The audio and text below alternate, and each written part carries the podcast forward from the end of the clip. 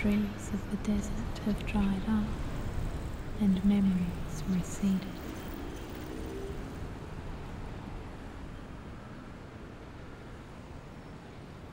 When I think about that place, the inland, instantly images spring to mind.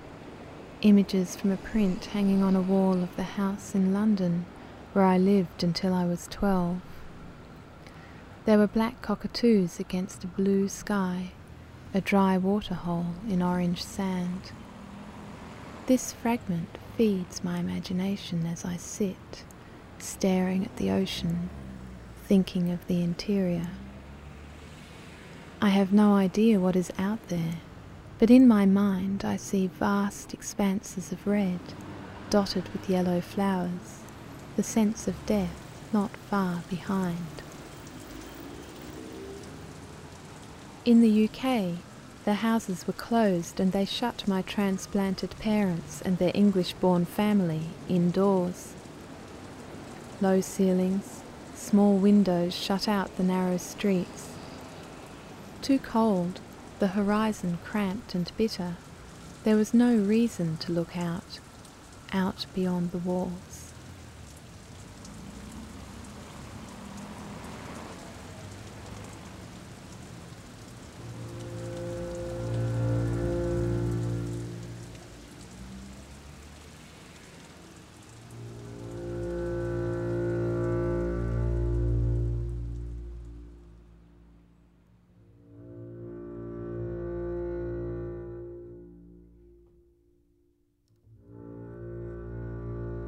What will I, What do, will I do when I am days from the edge, where the earth earth stretches stretches away away 360 360 degrees without break, without break, a becalmed, immobile ocean, Immobile ocean. lost at sea, lost in the land, the dry earth dragging me under without a sigh of resistance. What sort of an imprint? What mark can I leave here?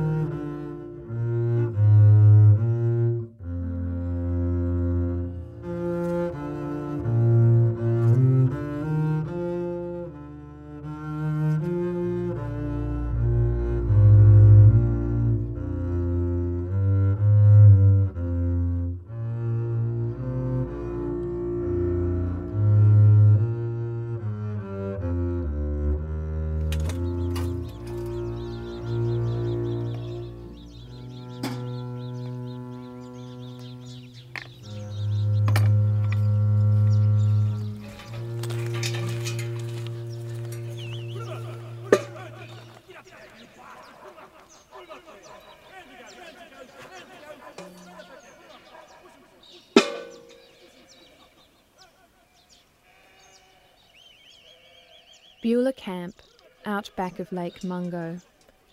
It has been 20 years since this was a sheep property, but it's so dry their tracks remain, winding purposefully through the mulga. I went walking away from our tent this morning. I wanted to become lost. I took an old car track and then veered off into the flat, featureless scrub.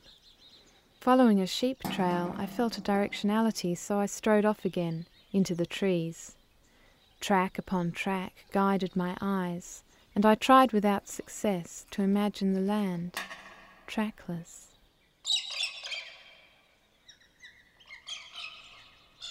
I'm on a thread, connected, forwards, and back.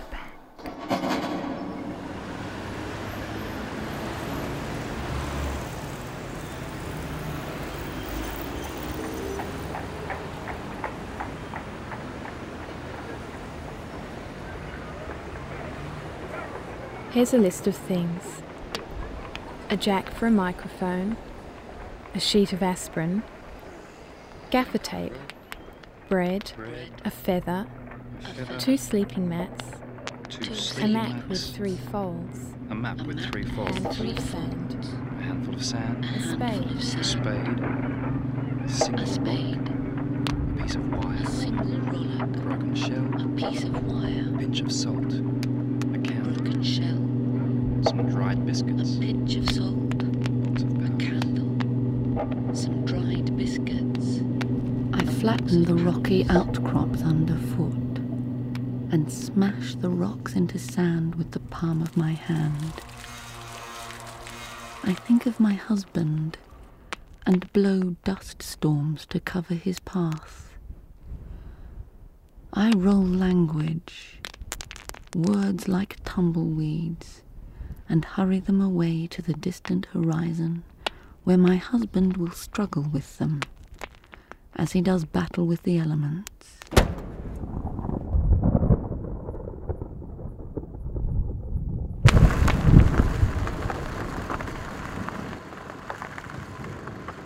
We're driving in shifts, we're careering through towns. Yes, hay, quick lunch at Narrandera on the banks of the Murrumbidgee. There's no odometer in the car, we're guessing distances. The tracks are there, but we don't know how far we've gone. Distance is multiplied three, four times. Sometimes we get confused. We've forgotten how far we've travelled, how long, how fast.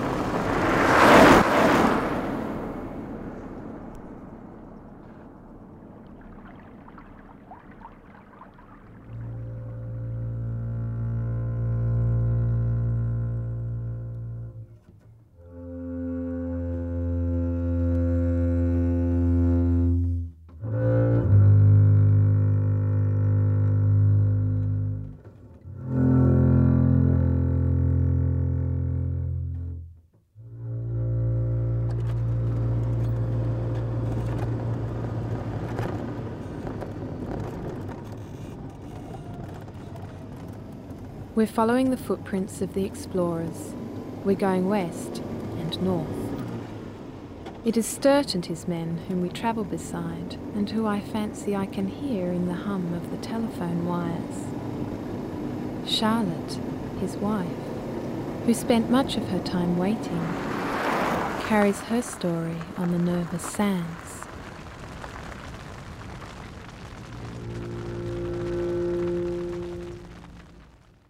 Islands float out to sea, and there is nothing but red sand and scattered clumps of yellow grasses. The mirage seeps into the land. There are cliffs on the horizon. The harshest rocks cause us most distress, taunting us with a desperate image of masses and masses of water.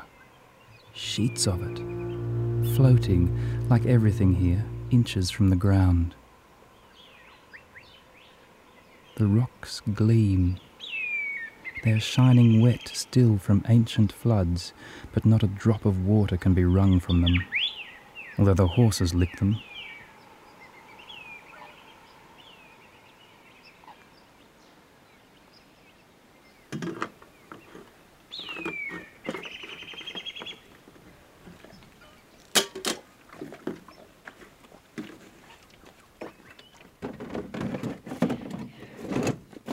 My favourite map is the weather map.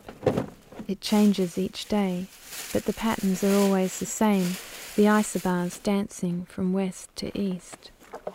Sometimes a cyclone comes and squeezes the pattern down from the north, but the land stays still, carrying it, bearing it.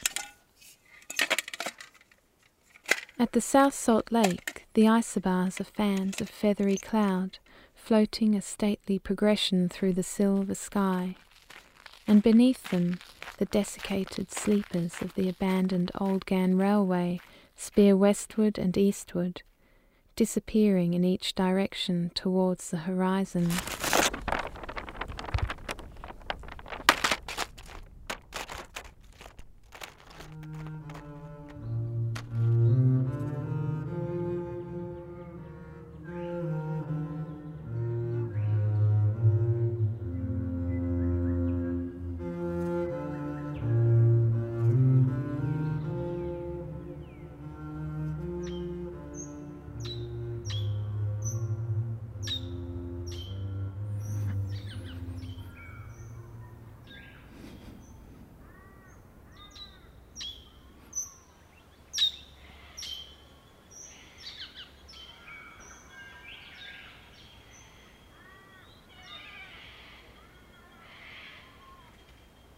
Sturt wrote a lot about Providence, a word he used as a talisman against the land through which he travelled.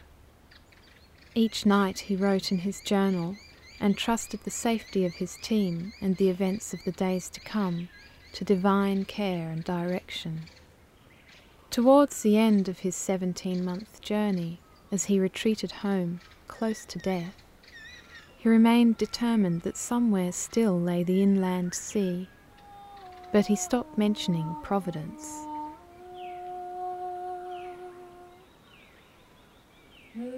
Its invocation didn't help the PS Providence either.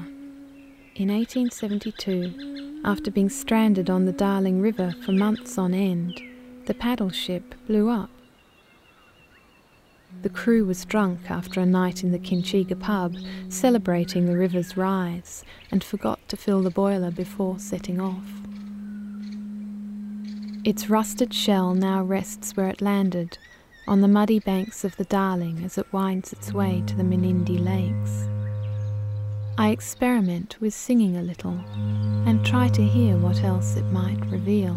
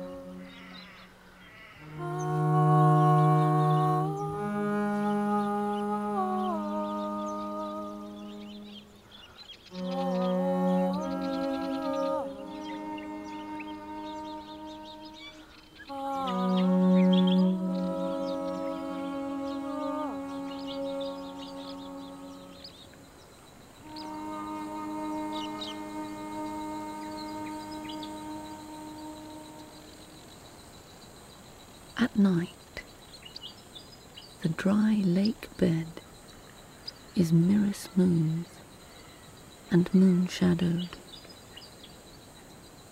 There are splashings and lappings, callings, murmurings. The horses sigh and turn away from the fire, and the men are restless and squabble amongst themselves. He is plotting the route between peaks and islands and rocky promontories on his imagined waters, on which boat never swam, and over which flag never floated.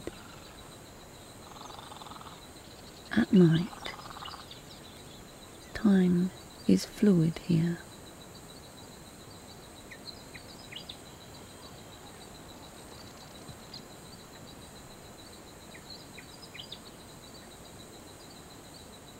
Viger's Wells, on the leeward side of the Lake Mungo Lunette.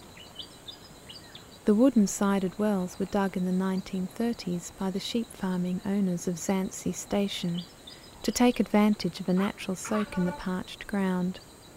A plaque declares that here the Cobb and Co. coaches valiantly passed over the Lunette, stopping to take precious water from the wells. I imagine my great great grandfather a coach builder in Parramatta in the 1830s. He might have worked on a coach that travelled over these dunes. But it turns out the still visible ruts that head over the Lunette are just tracks between two stations, and my imaginings reluctantly evaporate.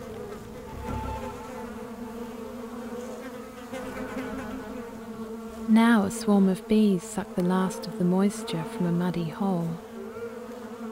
There are two women sitting alone in their four wheel drives, not comprehending why it is their husbands have brought them here, to climb with such ecstatic expressions the bizarre dunes of white sands. The women aren't fooled by the veneer of civilization, the broken walls of the dried out wells, The old tracks through the scrub that are erased as they go up onto He the promised dune. me a house in the desert. They can hear the desperate bees. He painted a picture of a rustic whose cottage thirst tells a different tale. by a little waterhole to which the tiny creatures would flock. Hardenbergia covered trellis, a kangaroo in the front garden. We would rest there in the shadow of the dunes. But there were no waterholes and no shadows. And as the summer came, so my darling child nearly drowned, and my cottage dried up and blew away.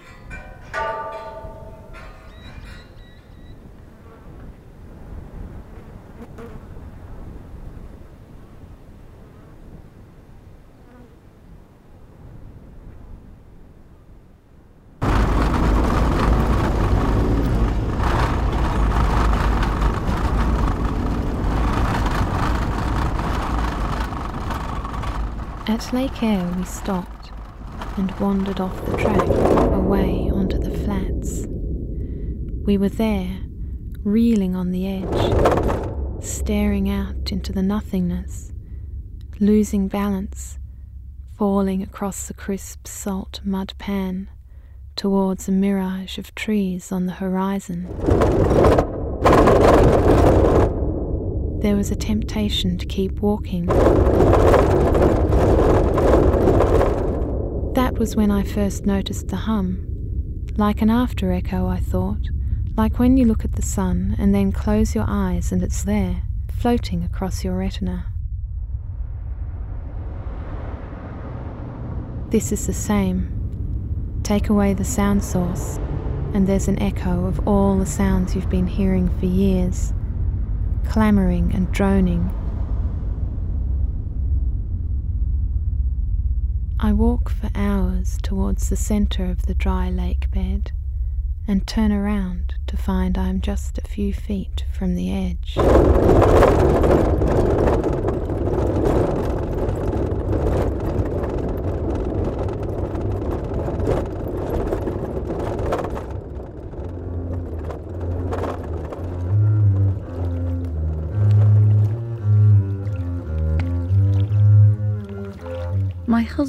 Boat was a fine thing. He spent more time with her than he did with me, smoothing her wooden curves with a lascivious hand. Sometimes he loved her so much he could hardly bear to look upon her, his eyes cast sideways as he paced around her. He carried her with him on a dray made specially. But he left her behind when I dried the country The out slow ache. and obliterated the traces of the inland sea. a stabbing pain to bring tears to your eyes. Longing that is with you all day and wakes you up at night. Longing that fills your dreams and transforms your bedroom into the image of a place. When I was a child, I wanted a horse. I wanted a horse so badly I filled imaginary stables with imaginary steeds, each with a name and a temperament each needing exercise and feeding and attention. My horse has become a sea. I carry a boat with me everywhere, longing. with which to saddle her and in which to explore her every shoreline. I lie in the dry creek bed of Mutawintji in the dimpled sand. The vertical banks of the creek guide me as I swim along, floating under tree roots and dead tree branches, looking up at the canopy and the grey sky above.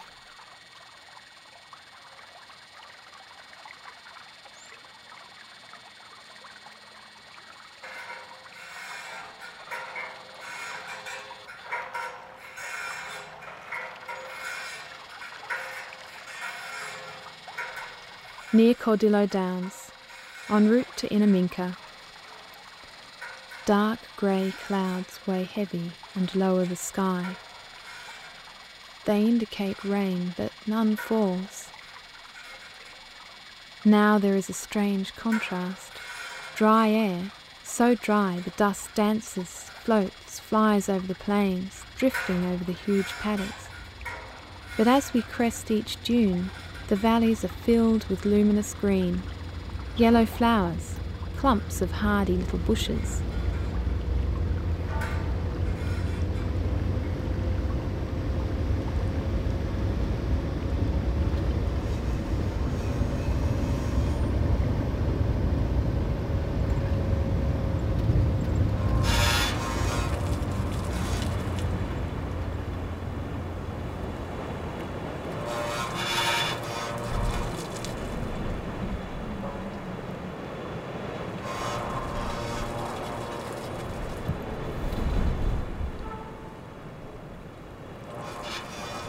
All around me, water lies.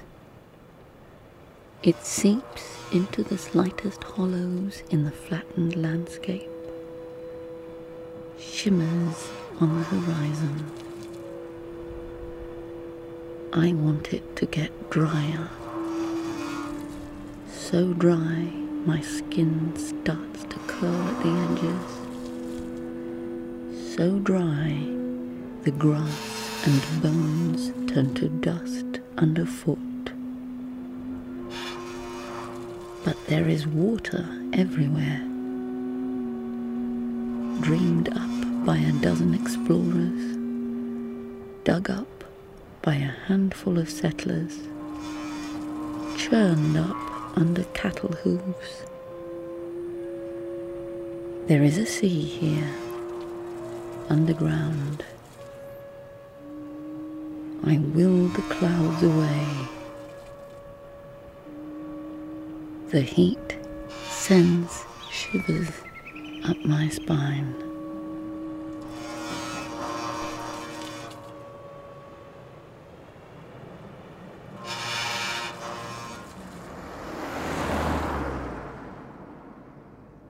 Up the Silver City Highway goes a trail of sunburnt husbands, each in a four wheel drive, silver boat on their silver roofs. In each boat, each man is going to the tendrils of the Cooper Creek, now in flood, an inland sea. Each man has a silver bucket in which he hopes to place a dozen slippery silver fishes before turning home ruddy face aglow, to his hot, fiery wife.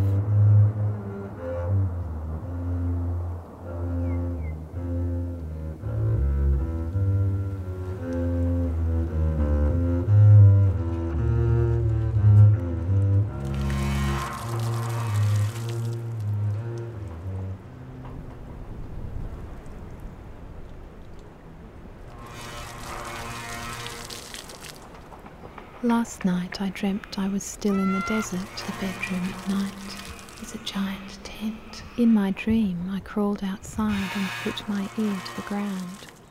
What do you hear? Stones cracking.